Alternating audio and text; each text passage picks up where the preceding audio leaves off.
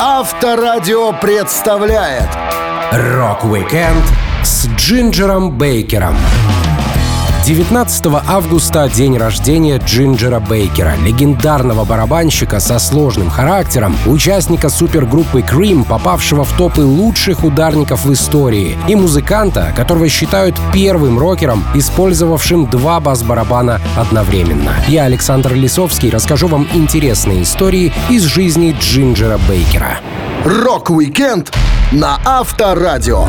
Для детей старше 16 лет. Один из самых авторитетных барабанщиков, Джинджер Бейкер, рос и воспитывался в суровую военную пору. Рассказывая историю своей семьи, он вспоминает, как дед служил во время Первой мировой, а отец погиб на Второй. Джинджер говорил, мой дед по папиной линии, Фредерик Альберт Бейкер, записался добровольцем в Вулидж 13 августа 2014 года.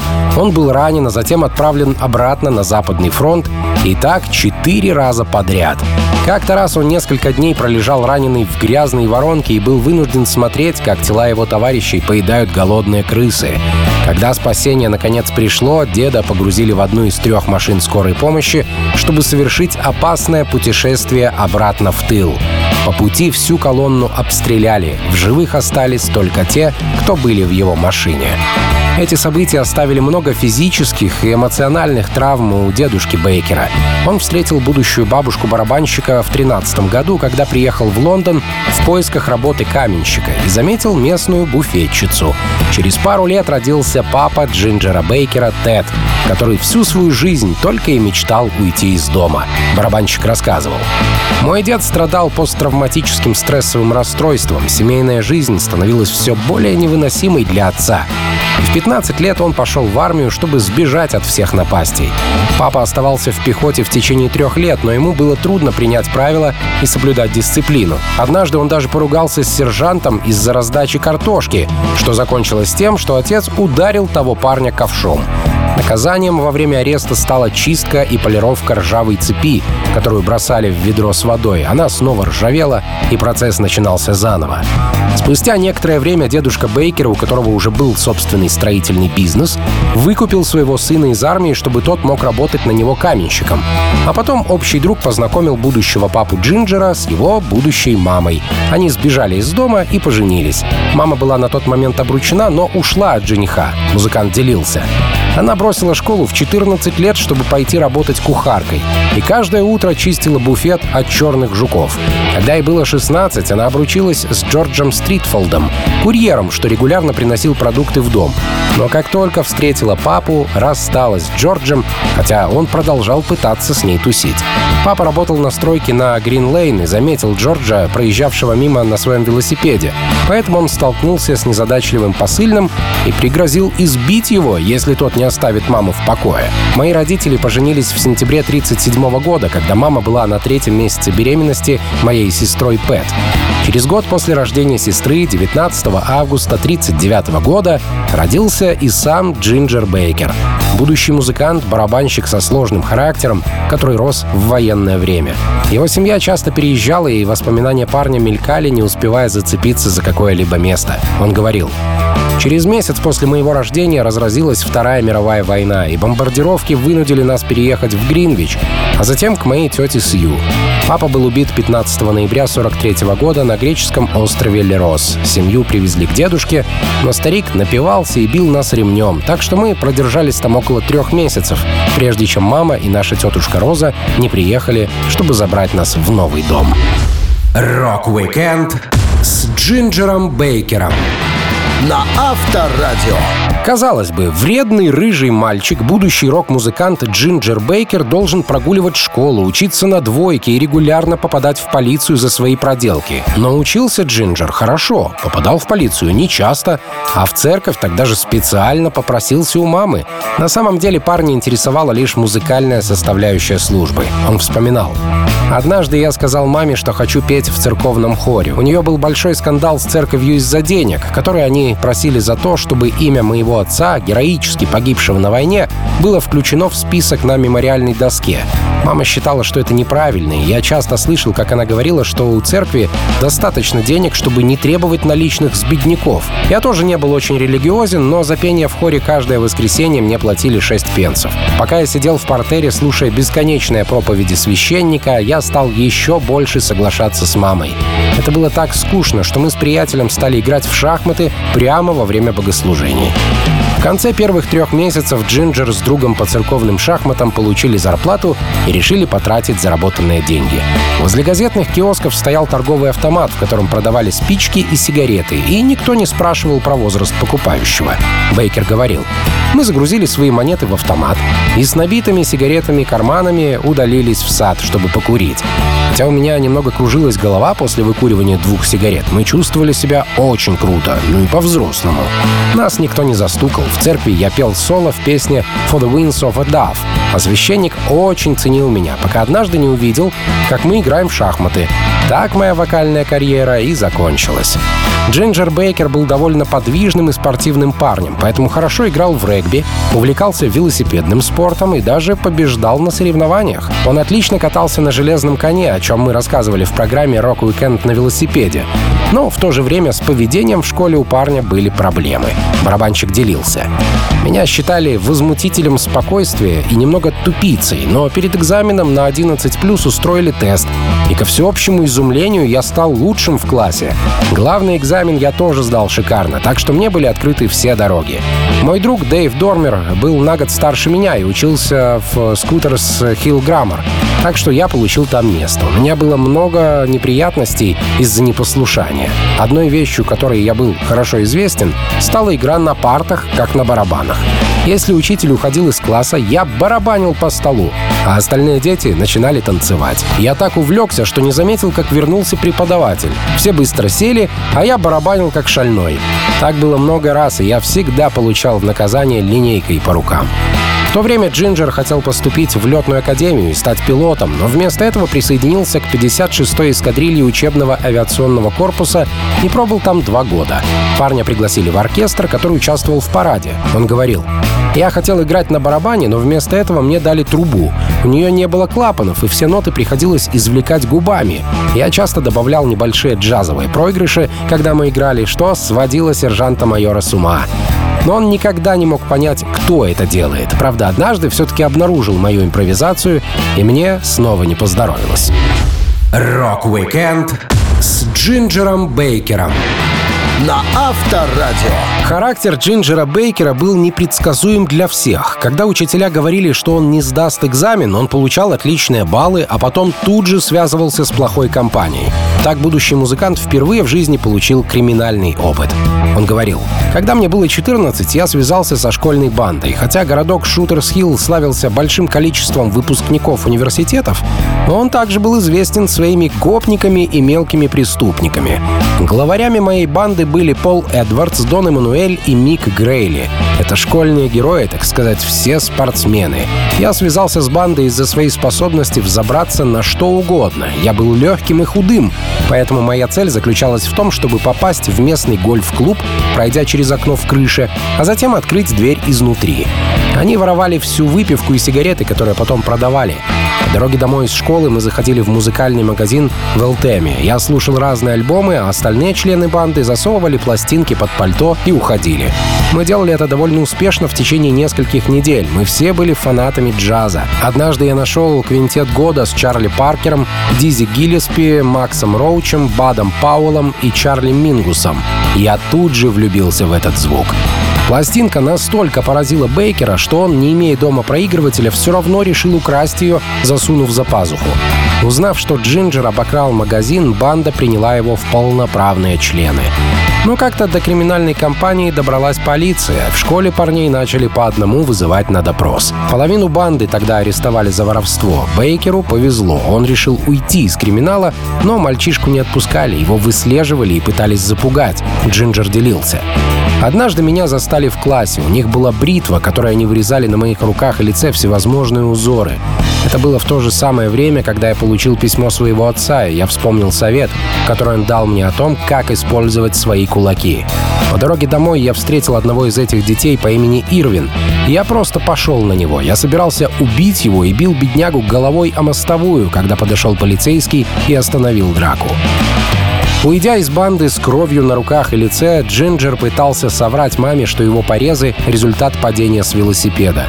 Конечно, версия не была правдоподобной, поэтому женщина сразу же вызвала полицию. Как ни пытался барабанщик скрыть свой конфликт, история вылезла наружу. Он рассказывал. Они опросили множество детей в школе, многие из которых видели, как на меня напали. Так что правда всплыла, но не через меня, а через других. Эдвардса, Грейли и Мануэля копы избили дубинками на глазах у всей школы. После этого я пару недель не высовывался и остался ночевать у тети Сью.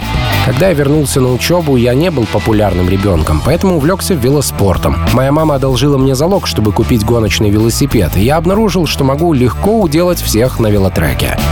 Со временем банда была забыта, а Джинджер познакомился с парнем по имени Джон Финч. Однажды друг пригласил Бейкера на вечеринку в свой дом, где играл оркестр. Там знали, как Джинджер барабанил по партам и позвали его к установке. Бейкер говорил, я никогда в жизни не садился за установку, но все они, казалось, думали, что я умею играть. Я много лет наблюдал за музыкантами, поэтому принял приглашение. Двое волторнистов повернулись друг к другу и сказали, «Черт возьми, у нас есть барабанщик». В моей голове зажегся свет, и я подумал, «Вау, я барабанщик». И это был конец и начало всего. Rock-weekend с Джинджером Бейкером. На Авторадио. Как многие хорошие музыканты и создатели культовых коллективов, Джинджер Бейкер нашел свое первое серьезное рабочее музыкальное место благодаря объявлению в журнале. Издание Melody Maker тогда читали все, кто увлекался музыкой, поэтому оно было идеальным средством общения, Джинджер говорил. Я увидел рекламу традиционной группы. Тогда в моде был традиционный джаз, хотя я слушал современных джазовых барабанщиков, таких как Фил Симон и Макс Роуч. Но во всех джаз-клубах играли так называемый трад-джаз.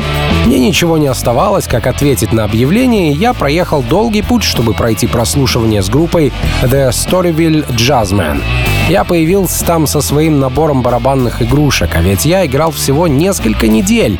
Мне пришлось сказать, что мой настоящий комплект сломался, и я его ремонтирую. Меня прослушали и тут же записали на первый концерт. Мама была впечатлена тем, что я получил работу в музыке, поэтому она одолжила мне 50 фунтов, чтобы купить барабанную установку. Обычные концерты, которые мы давали, проходили недалеко от Уэмбли, в месте под названием Gladstone Park.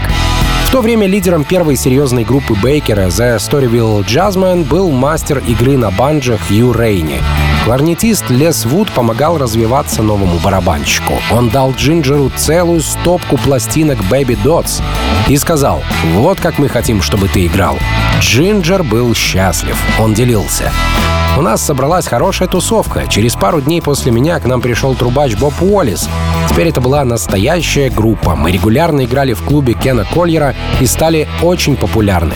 За одну неделю я заработал 10 фунтов, что было поразительно. Я сразу подумал, отлично, у меня все получилось. Я богач и знаменитость. Пора мне оставить свою постоянную работу.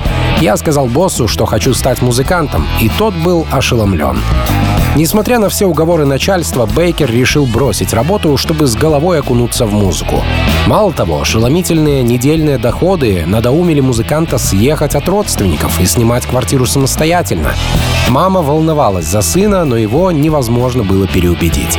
Через знакомых он нашел парня, который увлекался велосипедами и сдавал комнату в удобном месте по цене 10 шиллингов в неделю. Бейкер рассказывал, «Это было началом моей жизни как профессионального музыканта, и это не очень хорошо сработало. Большую часть времени я был на мели. Я жил на сухих завтраках в Этабикс около трех месяцев. В конце концов, мне пришлось вернуться домой. И мама была в ужасе, потому что я стал похож на скелет, тощий, как швабра. На то время Джинджер Бейкер хоть и не был богачом, но хорошо зарекомендовал себя как музыкант. Через некоторое время ему поступило выгодное предложение от команды Terry Lightfoot Jazzmen, одной из самых популярных традиционных джазовых групп того времени. Предложившие работу ребята вскоре поняли, что связались со сложным по характеру человеком. Джинджер вспоминал.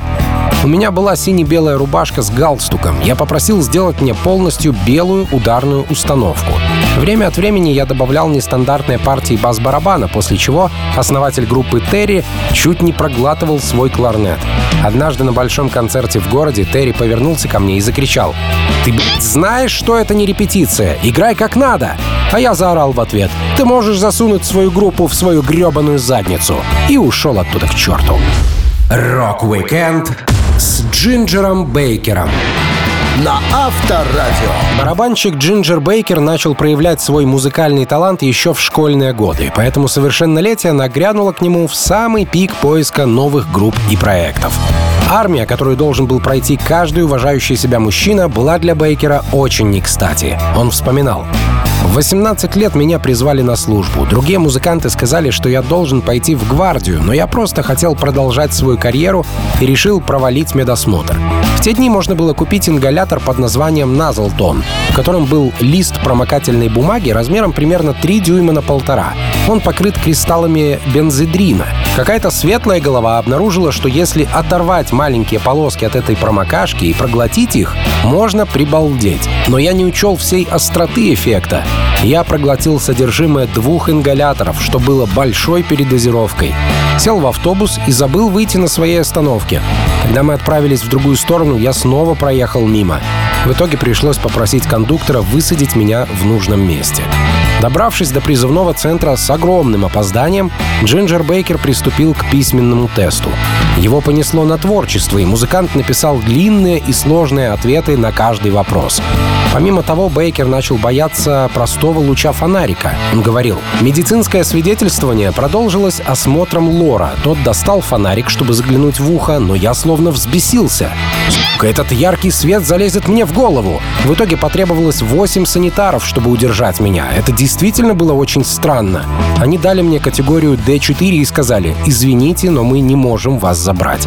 Это было здорово. Когда я вышел, то услышал, как один из врачей сказал, бедный мальчик. А Джинджера Бейкера тем временем ждала одна из первых его музыкальных командировок. Он тусовался в клубе «Стар», где столкнулся с музыкантом Бобом Уоллисом.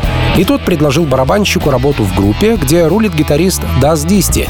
Боб сильно болел, и ему категорически запрещалось пить алкоголь. Но Бейкер был очень плохим компаньоном в здоровом образе жизни. Он говорил, Конечно, первое, что случилось, когда мы добрались до концерта, это то, что мы пошли в ночной клуб и ужасно напились. Шоу состоялось в Копенгагене, и нас выбрасывали из множества мест в городе, поскольку мы играли в прятки посреди ночи, бесились в комнатах для прислуги отеля, ну и все такое. Один из парней поджег пару старых носков, найденных в мусорном ведре, и засунул их в мою комнату, а я открыл дверь и выбросил их в коридор. Следующее, что помню, повсюду были пожарные машины. Неудивительно, что нас выгнали, и мы оказались в общежитии моряков, где нас чуть не убили за наши пьяные игры в 3 часа ночи. Но это была хорошая группа, и концерты прошли здорово. В жизни Джинджера Бейкера любой успех был недолгим. К концу тура барабанщик поссорился с командой, иногда доходило даже до рукоприкладства. Слово за слово на одной из репетиций на нервной почве Джинджер подрался с фронтменом. Их еле разняли и развели по своим комнатам. Бейкер рассказал. К этому времени я был очень пьян, и меня отнесли в мой номер. На следующий день я обнаружил, что у меня осталось всего 5 крон, а остальные деньги пропали. Никто из группы со мной не разговаривал, поэтому мне хватило только на то, чтобы купить сырную булочку и чашку кофе, прежде чем мы сядем в поезд до дома. С барабанами тоже никто не помог. Я сам грузил их на корабль. Я поклялся тогда, что буду тренироваться как черт и оставлю всех этих парней позади. Рок-викенд с Джинджером Бейкером на Авторадио. Множество барабанщиков рок-музыки часто сравнивают с Джинджером Бейкером Джона Бонэма из Led Zeppelin, Кита Муна из The Who, но на самом деле Бейкер, хоть и был таким же профессиональным, взбалмошным и непредсказуемым, он считается куда многограннее других ударников рока. Он был своим парнем в джаз-тусовке, а это для любого барабанщика высочайшее признание мастерства. Мало того, Джинджер часто устраивал битвы на барабанах с джазовыми драмерами. Он завоевал всеобщее признание не только как мастер барабанов, но и как аранжировщик. Со временем музыкант подобрал себе наиболее удобную установку и стал популяризатором двойного бас-барабана. Бейкер рассказывал. Я играл на установке Вик О'Брайен, которую получил, когда впервые женился, и со временем я ее обновлял. Это было в те дни, когда я сам протирал пластинки своих барабанов. Я решил, что мне нужен узкий бас-барабан с 11-дюймовым корпусом. И мне пришла в голову идея использовать оргстекло плексиглаз, потому что оно абсолютно прозрачно. Итак, я купил один лист в магазине, скосил два края и нагрел на небольшой газовой конфорке. После этого я согнул лист в трубу и получил корпус барабана. Затем соединил скошенные части болтами и надел на него обручи. История с двойными бас-барабанами возникла, когда Джинджер увидел барабанщика Сэма Вудьярда, играющего на концерте в оркестре Дюка Эллингтона. У всех драмеров, выступавших с Дюком, было по два больших барабана. Джинджер перенял этот трюк, и для этого ему понадобилось внести изменения в своей установке. У парня были шустрые ноги, и вскоре он стал одним из главных популяризаторов двойного бас-барабана. С такой музыкальной машиной Джинджер не мог не играть долгие барабанные соло, которые стали его визитной карточкой. Самым известным примером является пятиминутная инструментальная композиция «Todd» из дебютного альбома Cream «Fresh Cream» 1966 года. Профессионализм на сцене мог быть омрачен лишь поведением Джинджера. Он часто попадал в передряги прямо на шоу, музыкант вспоминал. В Мэдисон Сквер Гарден я сломал барабанную палочку. Когда она подкатилась к авансцене, перед зрителями выбежал какой-то парень, чтобы схватить ее как сувенир. И в него тут же вцепился полицейский. Я на мгновение совсем забыл, где нахожусь, и с набором колец на моих пальцах подскочил и ударил чувака в форме по голове что вызвало потасовку, какую мы никогда еще не видели.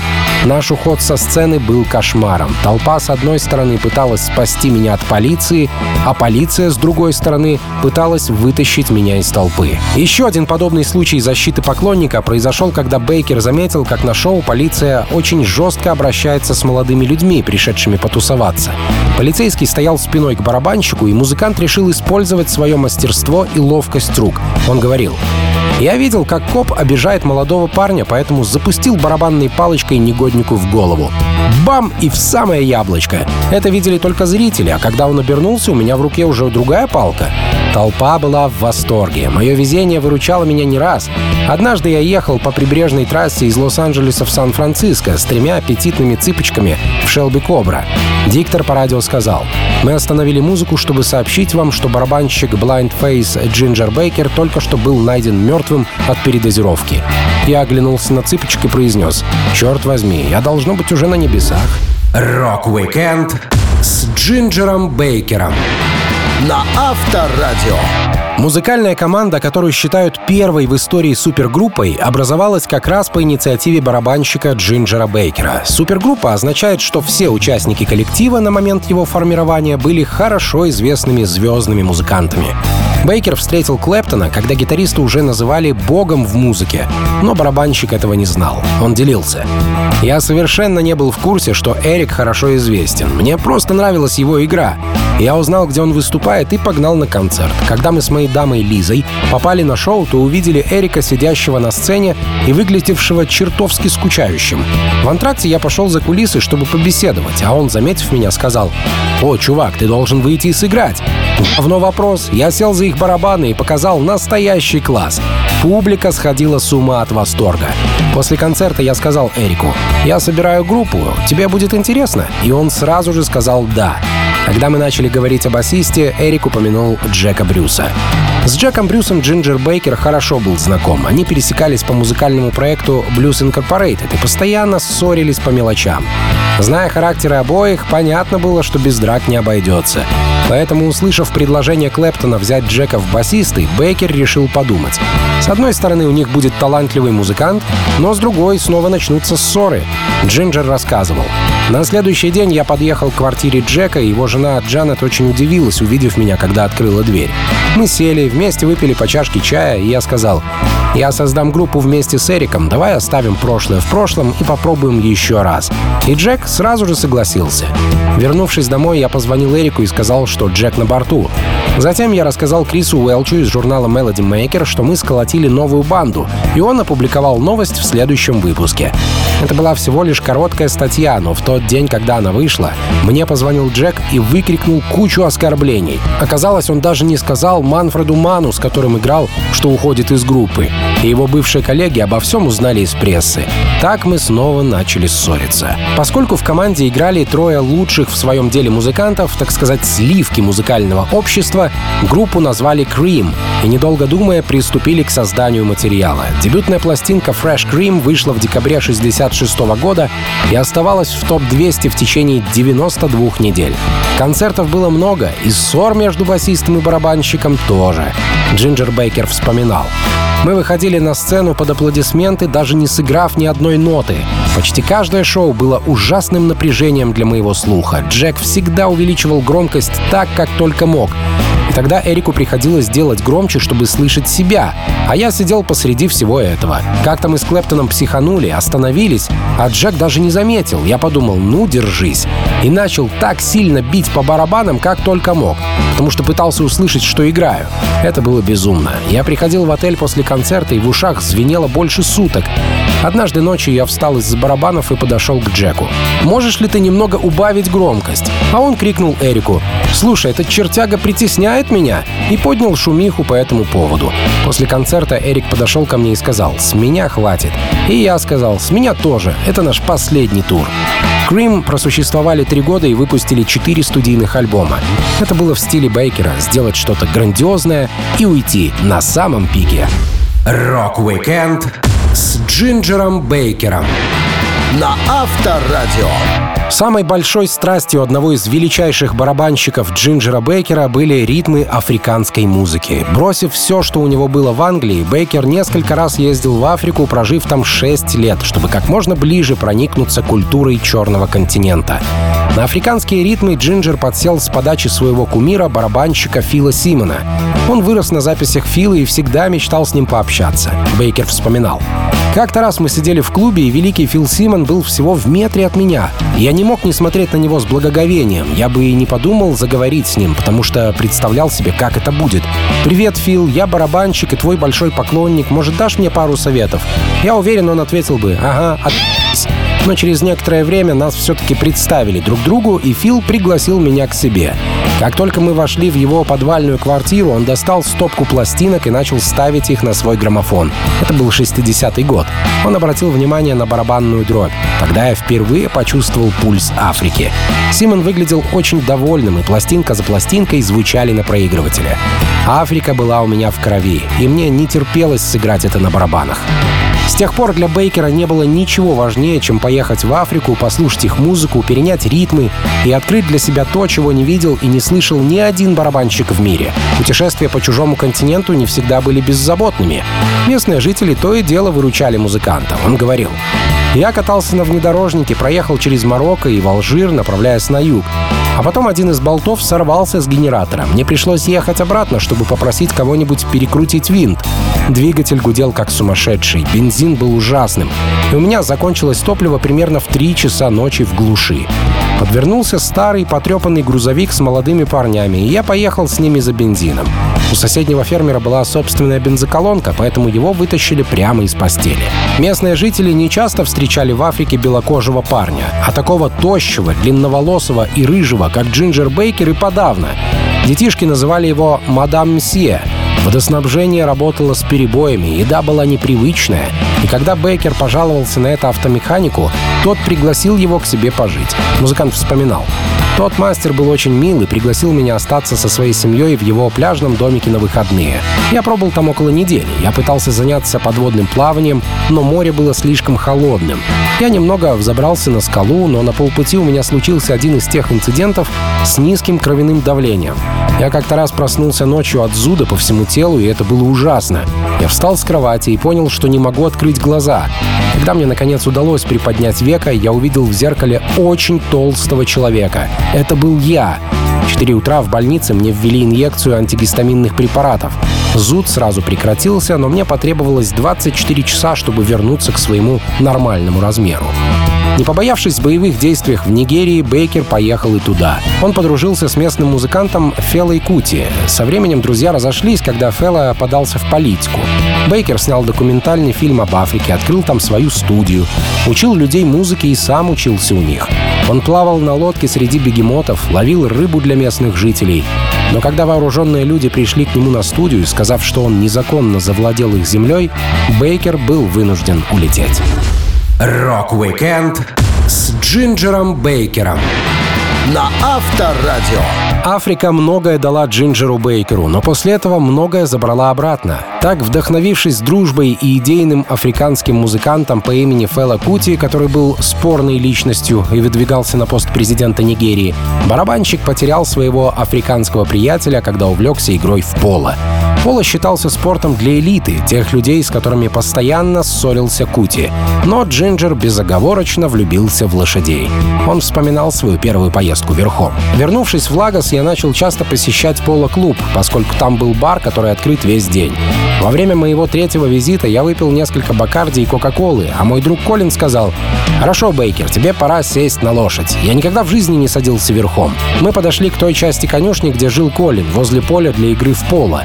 И там передо мной стояла крупная кобыла Арджи с большим блестящим задом. Ее держали по обе стороны двое жакеев. Колин посадил меня на нее, отрегулировал стремена, и они отпустили поводья. Колин достал хлыст, хлестнул лошадь по заду, и мы понеслись полным галопом со скоростью 500 миль в час. Дорожка проходила вокруг поля и между конюшнями. Я промчался мимо ворот, через дорогу и, наконец, вернулся к Колину, где остановилась кобыла. Мои солнцезащитные очки были с одной стороны лица, а борода с другой. Но я все еще был в седле.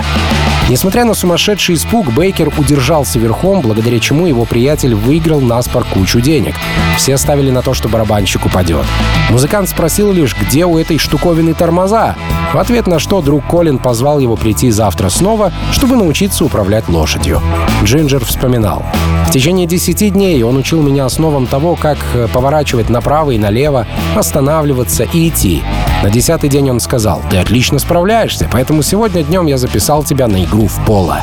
Мне нашли пару старых ботинок и потрепанную кепку, вложили в руку клюшку, и я был на поле. Я падал на землю после каждого периода, и люди говорили, «Да сколько же он будет падать?» А Колин отвечал, «Он специально спрыгивает и бегает, чтобы убедиться, что его ноги на месте». В Африке Бейкер нашел то, что полюбил почти так же, как барабаны. Ему давали на выбор несколько лошадей, ежедневно музыкант приходил в клуб. Иногда играл в поло, а иногда помогал судить другие матчи. Он взял себе ту лошадь, оседлать которую не решался никто в округе. Джинджер вспоминал. Я очень полюбил одну лошадь, которую Колин назвал Джетайми. Она сильно заболела, и все жокеи боялись ее лечить, поэтому я вызвался делать ей уколы два раза в день. Я вошел, погладил Джетайми и практически безболезненно ввел иглу. Я привык делать это на себе, когда был наркозависимым парнем. Мне удалось наладить с лошадью контакт и подходить к ней ближе, чем другие. А когда она выздоровела, я оседлал ее, а когда она выздоровела, я оседлал ее и спросил Колина, могу ли я играть на ней в поло. «Ты сумасшедший», — сказал он. «Даже я не могу играть на этой лошади». Но он позволил мне это сделать, и Дже отлично сыграла. Это было невероятно. Где бы потом ни жил Джинджер Бейкер, он покупал себе лошадей, находил способы за ними ухаживать и тратил на конюшню последние деньги. Даже когда из-за своего сложного характера музыкант остался без семьи и друзей, у него рядом всегда были четвероногие друзья. Бейкер говорил, «Собаки и лошади — вот моя компания. Они всегда верны, всегда рядом, всегда защитят. Эти ребята намного лучше, чем люди». Рок-викенд с Джинджером Бейкером на Авторадио. За свою жизнь Джинджер Бейкер участвовал во многих группах, но как только они добивались успеха, музыкант уходил или команда распадалась. Барабанщик не мог долго уживаться с другими. Лишь с Эриком Клэптоном Бейкер находил взаимопонимание. Да и то потому, что они не подпускали друг друга к себе поближе. Отношения на уровне деловых их вполне устраивали, чего не скажешь о других звездах блюза, таких как Гэри Мур. В 93 году Бейкера пригласили в супергруппу BBM, названную по первым буквам фамилий участников — Бейкер, Брюс, Мур. Басиста Джека Брюса барабанщик хорошо знал еще до группы Cream и ссориться с ним умел. А вот с Гэри Муром работал впервые. Он вспоминал. Я продолжал работать с Джеком и Гэри Муром, и меня пригласили присоединиться к группе, чтобы отправиться с ними в тур. Я соглашался только за серьезные деньги. Они заключили контракт, по которому группе гарантировали 50 тысяч долларов за выступление. И на бумаге это выглядело очень хорошо, но я считал эту музыку очень надуманной. Когда я играл с Эриком, мы часто вместе импровизировали, но соло Гэри Мура всегда были одинаковыми. Так или иначе, мы отправились в этот смехотворный тур. После первого шоу мне сообщили, что следующий концерт не состоится, потому что Гэри продул уши. А басиста Джека всегда не устраивали какие-то мелочи. Однажды за нами прислали шикарный новый Мерседес, но так как это был не лимузин, они отказались в нем ехать. Затем концерт в Париже отменили, потому что Гэри порезал палец, открывая консервную банку. Я подумал, да какого хрена? Да если бы Эрик порезал себе палец, открывая консервную банку, он бы наложил на него пластырь и отыграл еще сотню концертов. Музыканты в 90-х стали куда нежнее и капризнее музыкантов в 60-х и 70-х. Джинджера Бейкера это расстраивало, но продюсеры настаивали на репетициях, потому что время от времени на шоу Джинджер импровизировал, а других это смущало. Для Бейкера было сложно играть концерты по бумажке. Он говорил, почему парни просто не включили кассеты и не открывали рот под фанеру, как это делают другие? Мы тратили десятки тысяч на перевозку оборудования на репетиции, а потом мне позвонил менеджер и сказал, что Гэри снова приболел. «Почему бы вам не отвезти его к психиатру?» — ответил я. Это был конец разговора. Группа BBM просуществовала меньше года, но успела выпустить альбом. Зато старый проект Cream примерно в то же время воссоединился для выступления на церемонии внесения группы в зал славы рок-н-ролла. Трех музыкантов было несложно собрать для концерта, тем более Джинджер в это время играл с Брюсом в BBM, а Клэптон ни с кем не ссорился и всегда рад был поддержать старую компанию. Бейкер рассказывал. Репетиции были довольно продуктивными и очень приятными, но нам приходилось часами сидеть без дела, пока все эти идиоты вроде группы Джима Моррисона получали свои награды. Они произносили длинные речи, говоря «Я хотел бы поблагодарить свою мать и моего дядю, которые одолжили мне 50 долларов 20 лет назад, моих детей, моих животных и дедушку моей собаки». У каждого был целый список людей, все они были кучкой придурков. Несмотря на это, мне очень нравилось сидеть с Наоми Кэмпбелл, которая в то время была с Эриком. Когда, наконец, подошла наша очередь, у меня болела спина от того, что я целую вечность просиживал в неудобном кресле, слушая эти глупые речи. Поэтому я просто произнес. Ну, все уже сказали, так что спасибо, ребята. Рок-викенд с Джинджером Бейкером. На Авторадио.